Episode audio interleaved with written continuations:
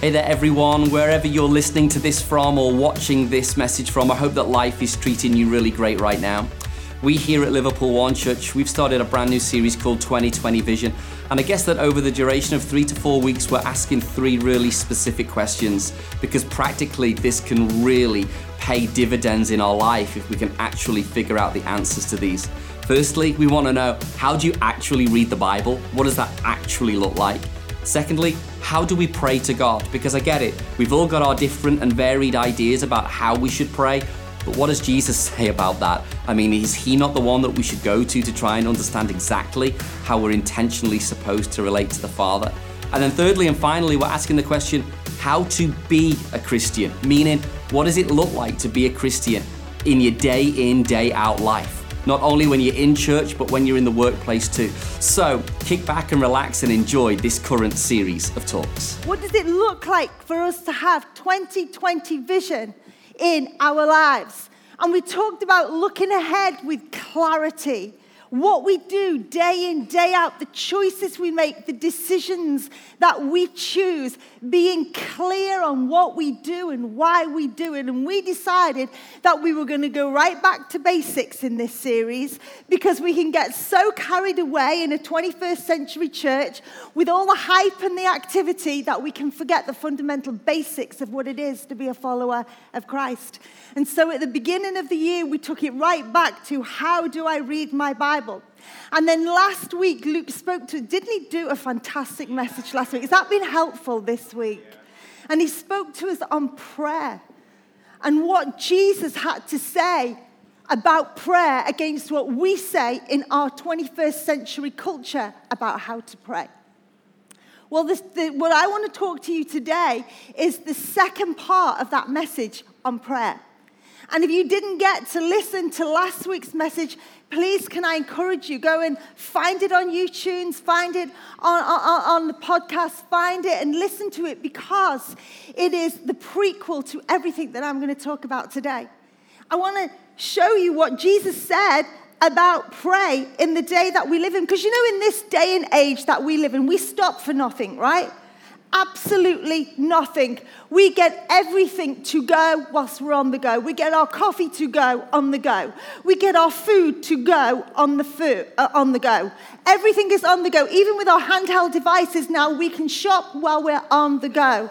In fact, because of the portable devices that we have, we can connect and we can call and we can relate and we can make and we can phone a friend, chat to a mate, and we can even make a date whilst we're on the go. You don't have to press pause in your life. You don't have to stop and sit down for a moment. You can do everything on the go.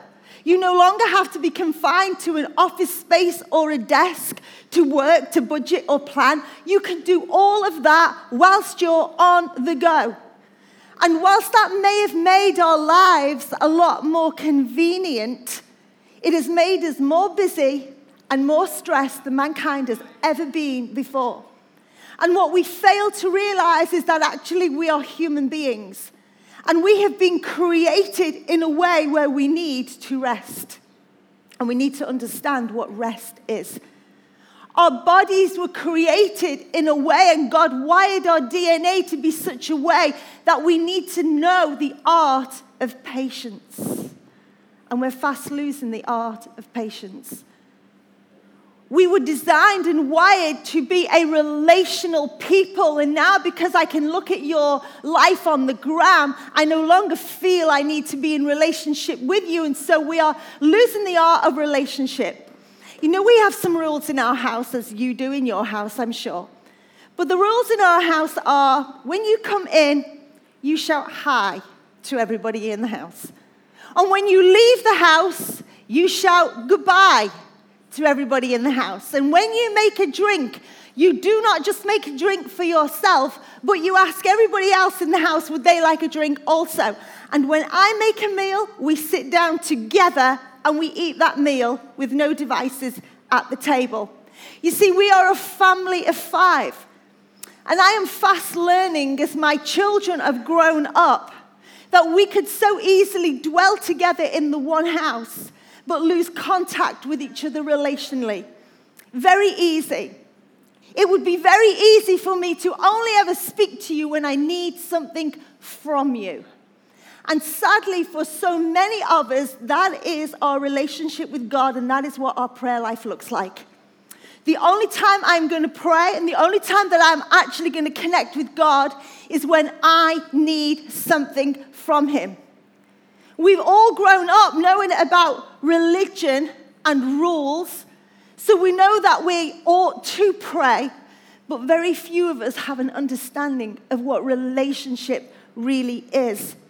And, and, and we think that somehow, um, when we come to church on a Sunday, it's a little bit like you know, have you ever flicked through somebody's Instagram page and you get an insight into their life and you think you know them? Then you have you ever met them in person and then you've just gone over to them all super confident?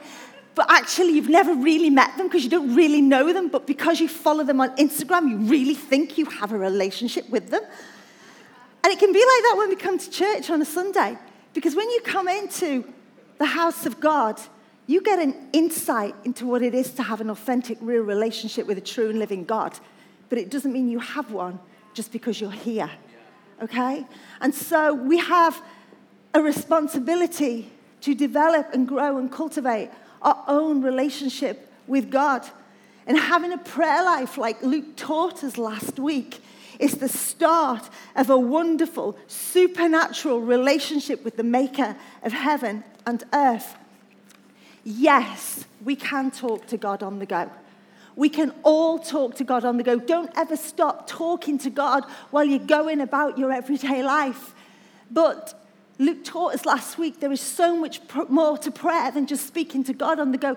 My kids talk to me all the time, they never shut up. But, and I hear everything they say. But when one of them says, Mum, can we talk? then he has my undivided attention. Because then I know he wants my advice. He wants my wisdom. He has something going on in his world where he wants my counsel and my voice and my opinion. And so, in that moment when he says, Mom, can we stop? Can we talk? He has my undivided attention. And so it is with prayer. When we looked at Matthew 6 last week, it was the disciples having a conversation with Jesus.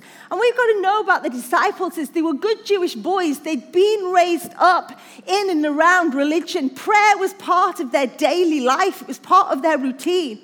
But what they realized when they hung around with Jesus is actually the way you pray, Jesus, is different to the way that we pray.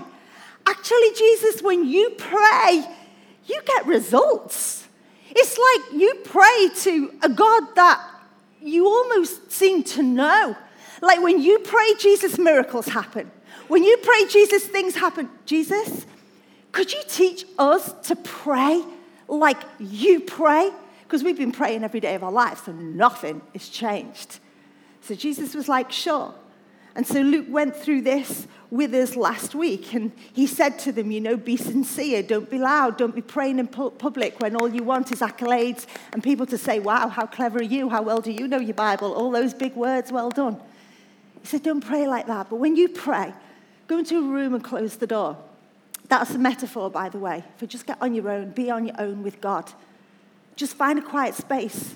In a room, close the door Go for a walk, go up a mountain like Jesus did. Do whatever you have to do, but it's between you and Him. It's not for public display, it's between you and Him. When you pray, don't feel you have the need to impress God because He knows you and He knows what's going to come out of your mouth before you've even said one single word. So don't have the need, just be authentic and be you. So, although we can speak to God on the go, there is so much more to prayer than praying for a parking space driving around as the car park. There's more to prayer than praying that you can get through that test that day. There is more to prayer than just praying over your empty petrol tank in the morning that the car will get you to work because you've got no money to put petrol in the car, so I'm just going to pray in faith over the car. You've all done it. There is more to pray. You can generally talk to God all day, every day. But then there's prayer. I mean, real, authentic prayer. When you go into a room and you set time aside, and I am going to seek you, God, with all of my being. I need answers and I need wisdom, and I'm going to find a quiet place. And I am that kind of prayer when you can tangibly feel the presence of God. The type of prayer where you're too frightened to open your eyes in case He's there in person. That type of prayer. I grew up with a praying mum. And um, when you girls, those of you who are parents, it is important to pray. And those of you that are going to be parents, get prayer into your life. It was a common sight for me to walk into the living room as a little girl and see my mum on her knees praying out loud to God. That just became common in our household. And I have seen what prayer can do in one person's life. I remember um, one time walking into the living room and she's on her knees in prayer. She's looking at me like, What are you going to say? And um, she would have her choruses on um, cassette tape. And if you're under 30, you won't even know what a cassette tape is. But she recorded her choruses onto a cassette tape and she would have my dad's can earphones on. Not the trendy cans that we have today. These were like two black tires on the side of her head. They were huge, and they had a big curly black wire coming out of them, plugged into the then hi fi system. And she would have her choruses on so loud, and she'd just be on her knees, and she'd be praying out loud because she'd forget that we could all hear what was coming out of her mouth because she was just lost in this noise of music. And I remember one day as a, as a young girl and going into the lounge, and I, I don't know, I was hungry, I needed something. I'm like, Mum, Mum. And she's like, Yes, Lord. And she's on her knees. And I'm like, Mum. And she can't hear me, and she's going, Just one touch from you, Jesus. And I couldn't get her attention, so I went over and got hold of her hand. And I kid you not, she near went through the ceiling. She screamed. She fell flat. She thought the second coming had come. The rapture was here. He was taking her home. And I was just like, Can I have a sandwich? I was like, Why, why do you pray for him to touch you if you're going to freak out like that when he touches you? But it was a good sight to see. But so many of us, we use prayer as a last ditch resort. We say, I've tried everything. The only thing I can do now is pray like it's the last ditch attempt. Prayer should be your first protocol before you phone a friend, before you stick it on the ground, before you consult Google. Go to your Father God. Prayer is a privilege and it is powerful that we can speak freely to God Almighty. Some people will go through their entire life praying out of religious behavior and miss out on the power that prayer can actually have in your life. And so, after Jesus had told the disciples how not to pray, he then went on and told them how to pray. And so, we're going to look at the second part of Matthew 6. He said, This then is how you should pray. This then is how you should pray. This then, when you've gone and found a quiet space, when you've gone into the room and closed the door, this then, regardless of your past, this then it doesn't matter how long you've been a Christian, or how intellectual you are, or how clever, or how many words you can speak. This then, when you've gone and found a space, he says, This then is how you ought to pray. And what he gave us next is what we know as the Lord's Prayer Our Father who art in heaven, hallowed be thy name, thy kingdom come, and all the rest of it. And that's what he gave us. But what we have done throughout history is we have taken what Jesus was giving to the disciples as a pattern and a formula, and we've made that the prayer. Our Father who art in heaven, hallowed be thy name, is not a prayer, it is a pattern. My mum, who I seem to be dobbing in a lot on today, is actually a dressmaker. And I have watched her over the years creating, making many garments. And what she does is she takes a pattern and she pins the pattern to the fabric. And from then, she follows the procedure until she produces a garment. The pattern tells her what she needs to cut and where she needs to cut it. The pattern tells her at what point to stitch what piece of material. The pattern tells her what order that the material ought to be sewn together. What, she, what would be really foolish is for her to stick the pattern on the garment and then just try and wear it. And just like, hey, look what I've created, would all be like, well, that's no good, is it? And so she follows the principles of the pattern. But what she does in her following of the principles is she labors over it. She spends time on it and she adds her creativity to it. And when she's spent time on it, and when she's labored over it, and when she's followed its principles, eventually she brings forth a garment that was only once held in her mind, what she could only have imagined she now is able to wear. The point is this the Lord's Prayer is not there for you and I to memorize. This is where religion has got it wrong. What Jesus was saying to the disciples is when you pray, pray in this way. He did not say, pray these words. He said, pray in this way. And what he does is he gives us the important elements of what we ought to talk to God about and the order that we ought to talk to God in because there is an order, there is a formula, there is a principle, and there is a pattern. So he says the first thing that you ought to do is declare God's greatness. Go into the room, close the door. The first thing you do is declare God's greatness. And it sounds something like this Our Father who art in heaven he says, just remember who it is you're talking to. God is your father. He loves you. He wants you to call him father because he doesn't want to be a God who's far off. He wants you to understand he's in relationship with you. He wants closeness. And I know not everybody has had a great experience of an earthly father, but I want to put this out there. God is a good God. He is a father who loves you and deeply cares about you, and he wants to be in tight relationship with you. Hallowed be thy name. That word hallowed means holy. Jesus was saying, you need to just remember who you're talking to. He's a holy God.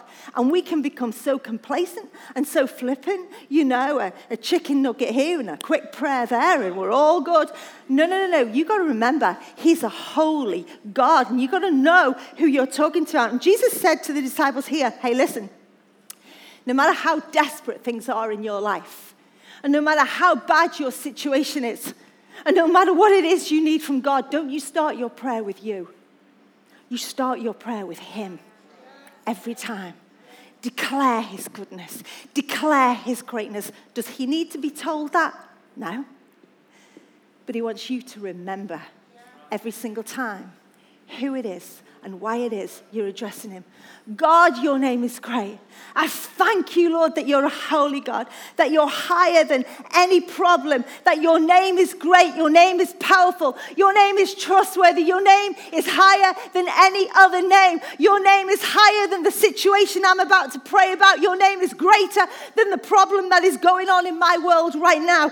I'm remembering who you are. And every time you spend the first few minutes of your prayer life focusing on the greatness of who He is. It reminds you of who it is that you are praying for. And when you don't do that in the first few minutes of your prayer, what you do is prioritize your problem and you prioritize your need.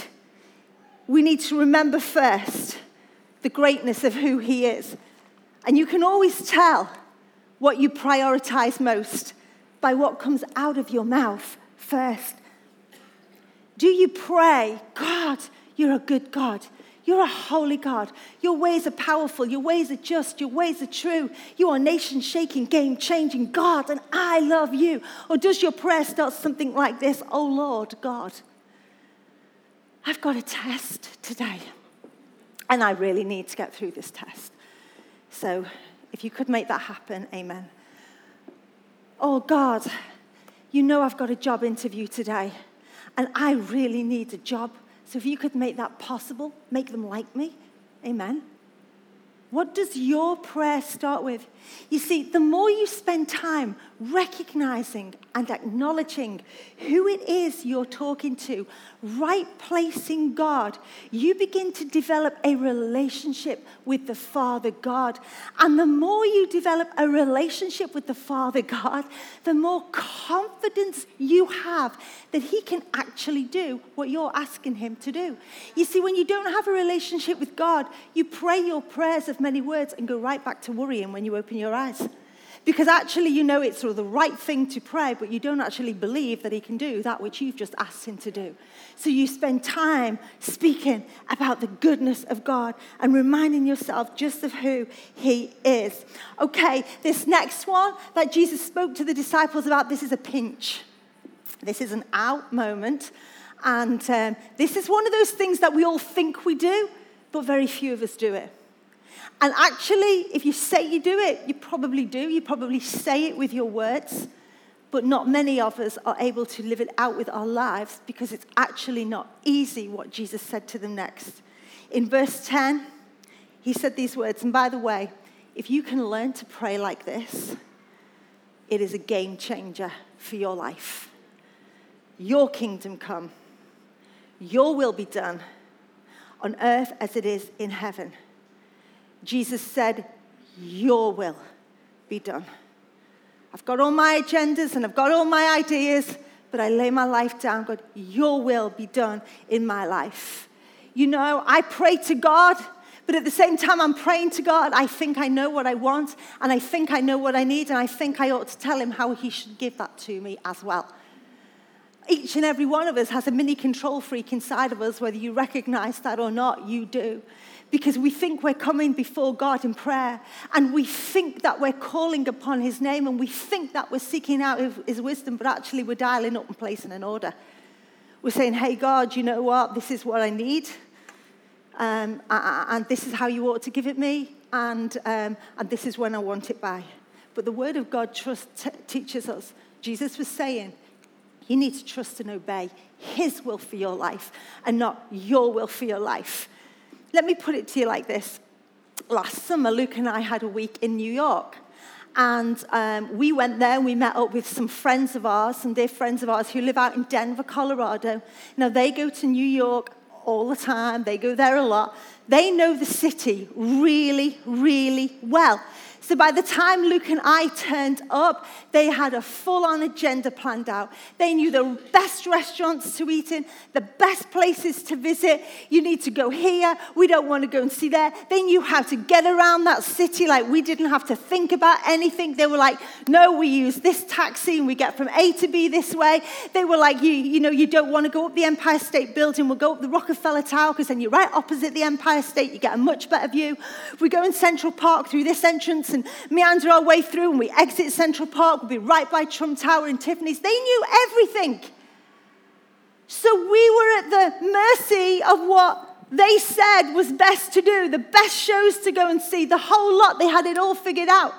So Luke and I just trusted their decision because they go to the city often and they know the city really well. What would have been really foolish is for Luke and I to say, actually, we'd like to figure this out on our own. Actually, we would like to just try and get ourselves around the city. We'd, how much time out of one week would we have wasted? Trying to decide where to eat, trying to decide if we were taking the right route or not taking the right route. And so, you know, we have this. Um, it would have been really foolish.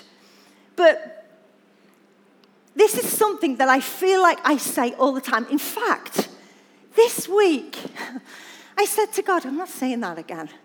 Because I feel like every time I get up to speak at the moment, I'm saying the same thing. And I felt like God had to remind me that's because they're not your words, Emma, they're my words. And sometimes you need to repeat yourself to your children over and over again till they get it. And that's what I'm doing right now.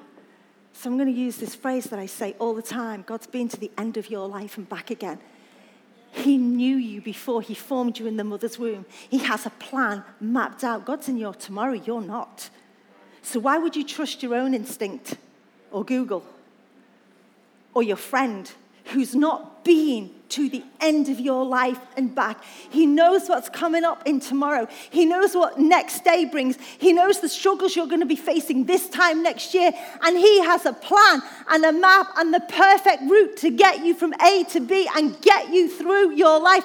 So He says, Pray according to my will. Trust what I have planned for your life because I've seen the whole thing and you have not. When you pray, God has a plan mapped out for your marriage. He has a plan for your career. He has a plan for your relationship. He has a plan for your children. He has a plan for your finances. And all you have to do is daily be able to say, Not my will, but your will, God. I'm going to give that relationship to you and I'm going to trust your leading on it, oh God. I'm going to trust you with my finances because God is a good God. And when you pray to God, it's not so you can ask Him what you want and tell Him what you need. It's so that you can align yourself with His will for your life. His kingdom come, not your kingdom come. Your will be done, not my will be done. On earth, in my world, in this time, as it is in heaven. And when you understand that God has a plan and a purpose mapped out for your life, you will begin to understand that all your wants, all your needs, and all your desires are found in Him. He knows what you want. You need a new hat. He wants you to have a new hat. But He says, I'm not going to withhold from you. I want to bless you. But I just want to know that I take priority in your life. It's so easy to say, it's not so easy to do. It's easy to pray the words, it's not actually easy to live out. And in fact, as you get older, it gets much harder to pray that prayer because you have a lot more in your life that you have to trust God for. It's easy to trust God when you're young and you don't have all too much to trust Him with, but as you get older, you have a, um, a spouse and you have children and you have a mortgage and you have finances, and all of a sudden, so those of you who are younger, I'm encouraging you now, trust God with your everything. It's so much easier to trust God when you're 16, 17 and you've got a Saturday job, you trust God with all that I have, all my £8.50. I trust you, God. But if you can't trust God with your £8.50 and your Saturday job, you'll never trust Him when you've got a career and you've got money in the bank. So we have to learn to be able to trust God. It's difficult to live out. But this is what I've learned I've learned that any time that I struggle to trust God with something, if there's an area of my life that I've really struggled to hand over to God, I've realized that I have a wrong perspective on who He is. Whether that be a relationship, whether that be money, whatever it is, if I can't trust God 100%, then I've realized I've got a wrong perspective of who He is. Let me give you an example of what God, uh, what wrong perspective looks like. Okay, so I don't know anything about photography, by the way, but I do know this. That's a wrong perspective. Because I know the reality is the man is really big and the Coke bottle is really small next to the man. But what has happened is, I presume, they've brought the Coke bottle really far forward and put that in the main focus, and the man is really far back, and then you get a wrong perspective. And this is what happens to us when we have a perspective that is not accurate, we prioritize our things, whether it be our health, whether it be our relationship, whether it be our finances. It's all at the forefront of our mind till it becomes so big, and God is the little person right in the background. And God says, No, no, no, you need to get an accurate shift. And you need to remind yourself of who I am. Because here's the thing the truth is that, that, that you know, if we don't get a right perspective on God, then we underestimate his power. Because what you don't understand about God is so big, so great, so mighty that he could at will take from you what you're withholding from him in an instant.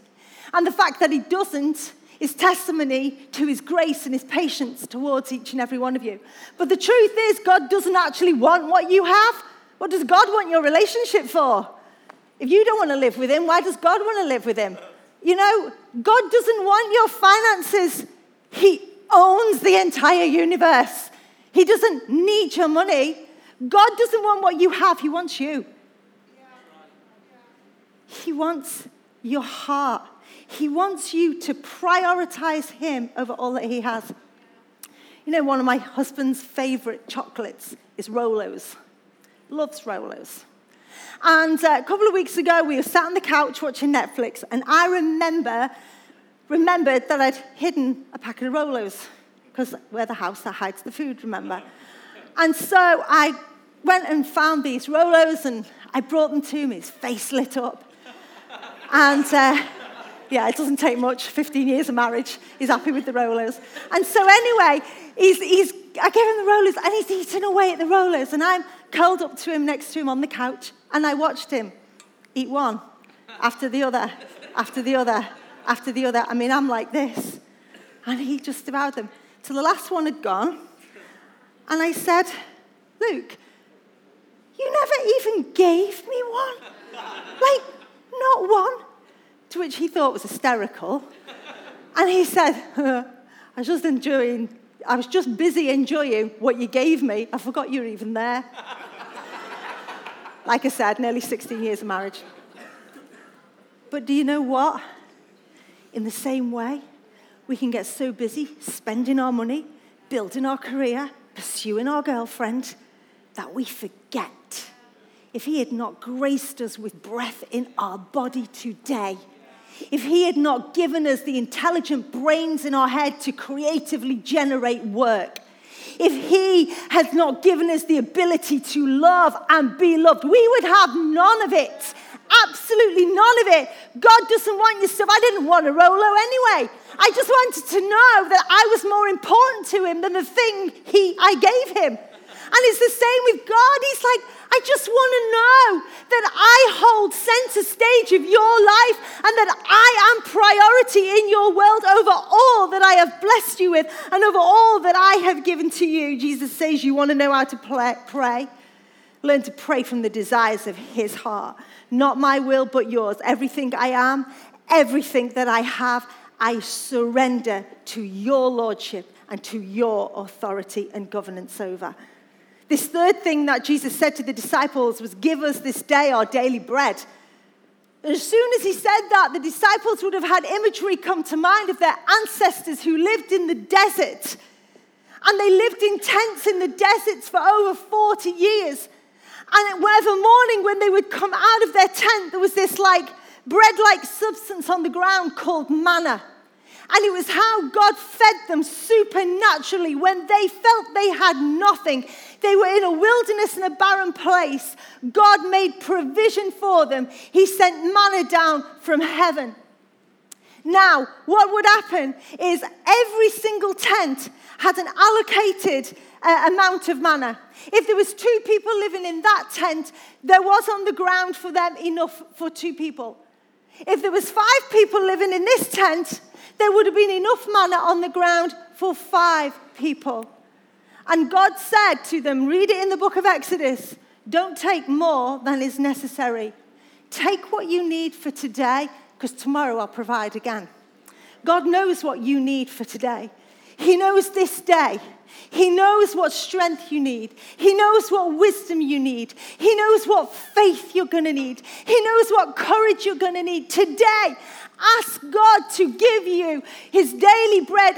Ask God to sustain you with what you need today. Because remember, when you wake up of a morning, he's already got to the end of your day. So he knows what you need. So you need to ask him, Give me what I need today. And here's the thing God doesn't give you everything you want, he doesn't give you everything you ask for. And he certainly doesn't give you everything for tomorrow. He said, Ask me today for your daily bread. You see, here's the thing back in the book of Exodus each um, Israelite household or tent was told to take a quota for the day, just enough manna for today. But there's an account of people where they got greedy. That would be the Bryant family's tent, where they panicked and thought there might not be any food tomorrow. So they took it and hid the food, like the Bryant household does. And so There's an account, and they took more manna than was allocated to them. And this is what the Bible tells us that in the night, the worm and the maggot got into the bread and ate the bread, and the bread decayed. You know, when you pray to God one day and then don't bother for two days, and then you pray to Him another day and then you don't bother for three or four days, the worm of negativity gets in, the maggot of despair gets in, the worm of loneliness, the worm of disbelief, the maggot of insecurity, and it'll eat away at your faith life until there is nothing left. You need to come to God daily and ask Him to give you today what I need today. The fourth thing he says is, Forgive us our debts as we forgive our debtors. I'm going to race through this last part now. Every day, there is something that I have to ask God to forgive me for every single day. And that's just your pastor. And so, you know, every day I say something I shouldn't. Every day I think things that I shouldn't. Every day I get angry or I feel insecure or I give myself over to worry.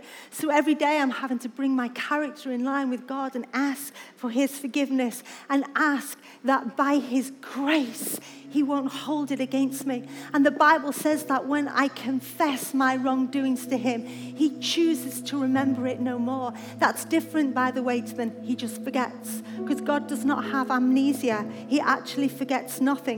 But when it comes to the sin in your life, once you've confessed it to Him, He chooses to remember it no more. And yet, we are so quick to highlight the wrong in somebody else's life if I had a pound for every time somebody said to me, Do you know what he's done? Do you know what she did? Do you know what they said? We would be a rich church.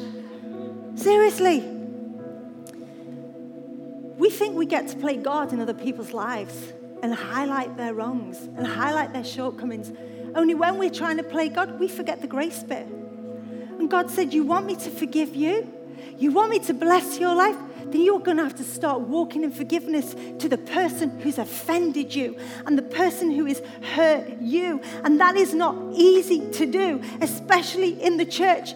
But even Peter himself, a little further on, after Jesus had already taught this in Matthew 18, Peter said, um, I hate Jesus. Um, like, you know, when somebody gets on your nerves, like, somebody does something wrong and you've told them not to do it and they do it again, how many times should you forgive them? Should it be seven times? And I can just imagine Jesus with this like smirk on his face, like, what? Seven times? Are you messing? Try 70 times seven. He wasn't giving Peter a number. He wasn't giving Peter a figure. He wasn't saying you need to forgive someone 490 times. What he was saying was you need to just keep on forgiving indefinitely. You can't put a time frame on the length of time you choose to walk in forgiveness. You keep on being graceful to one another. Because if you're not graceful to one another, you cannot expect God to be gracious unto you. Get your eyes off what everybody else is doing. Get your eyes off their sin issue and get before God and find your grace. Because God wants to bless your life. And the last thing he said, number five, he said, and lead us not into temptation, but deliver us from evil. This is me asking God to protect me.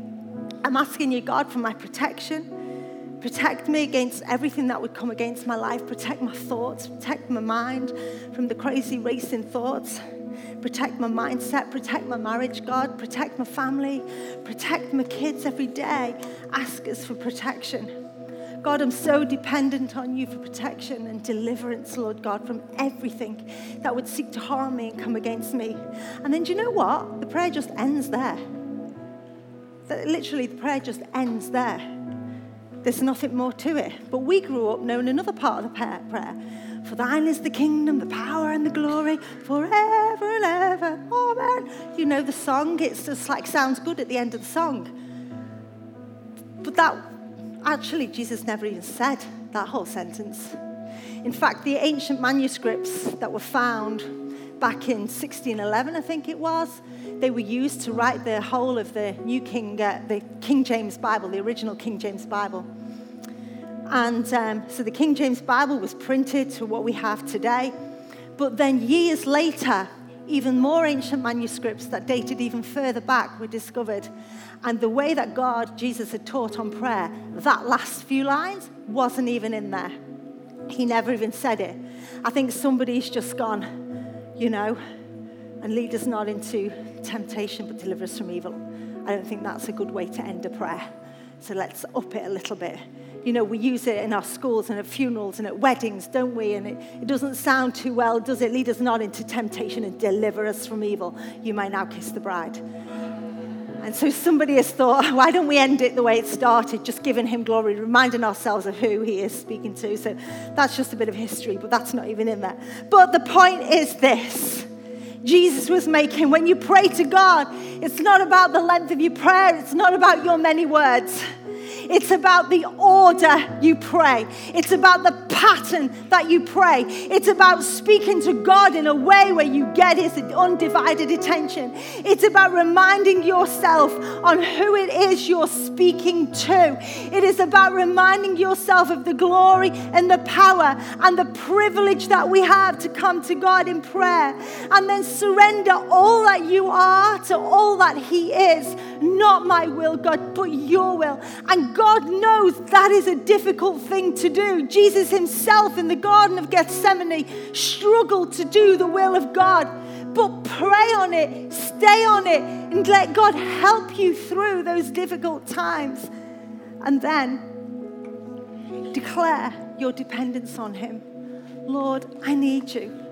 I need your protection. I need your forgiveness. I need your deliverance. I need your hand on my marriage. I need your hand on my life. I need your hand on the decisions that I'm about to make. God, I look to you. Let's all stand. You know, I really hope and pray that that message spoke to you and you were able to really get something out of that. If you come to Liverpool One Church, why don't you check out YouTube for more similar content or find us out across all of our social media platforms at Liverpool One Church?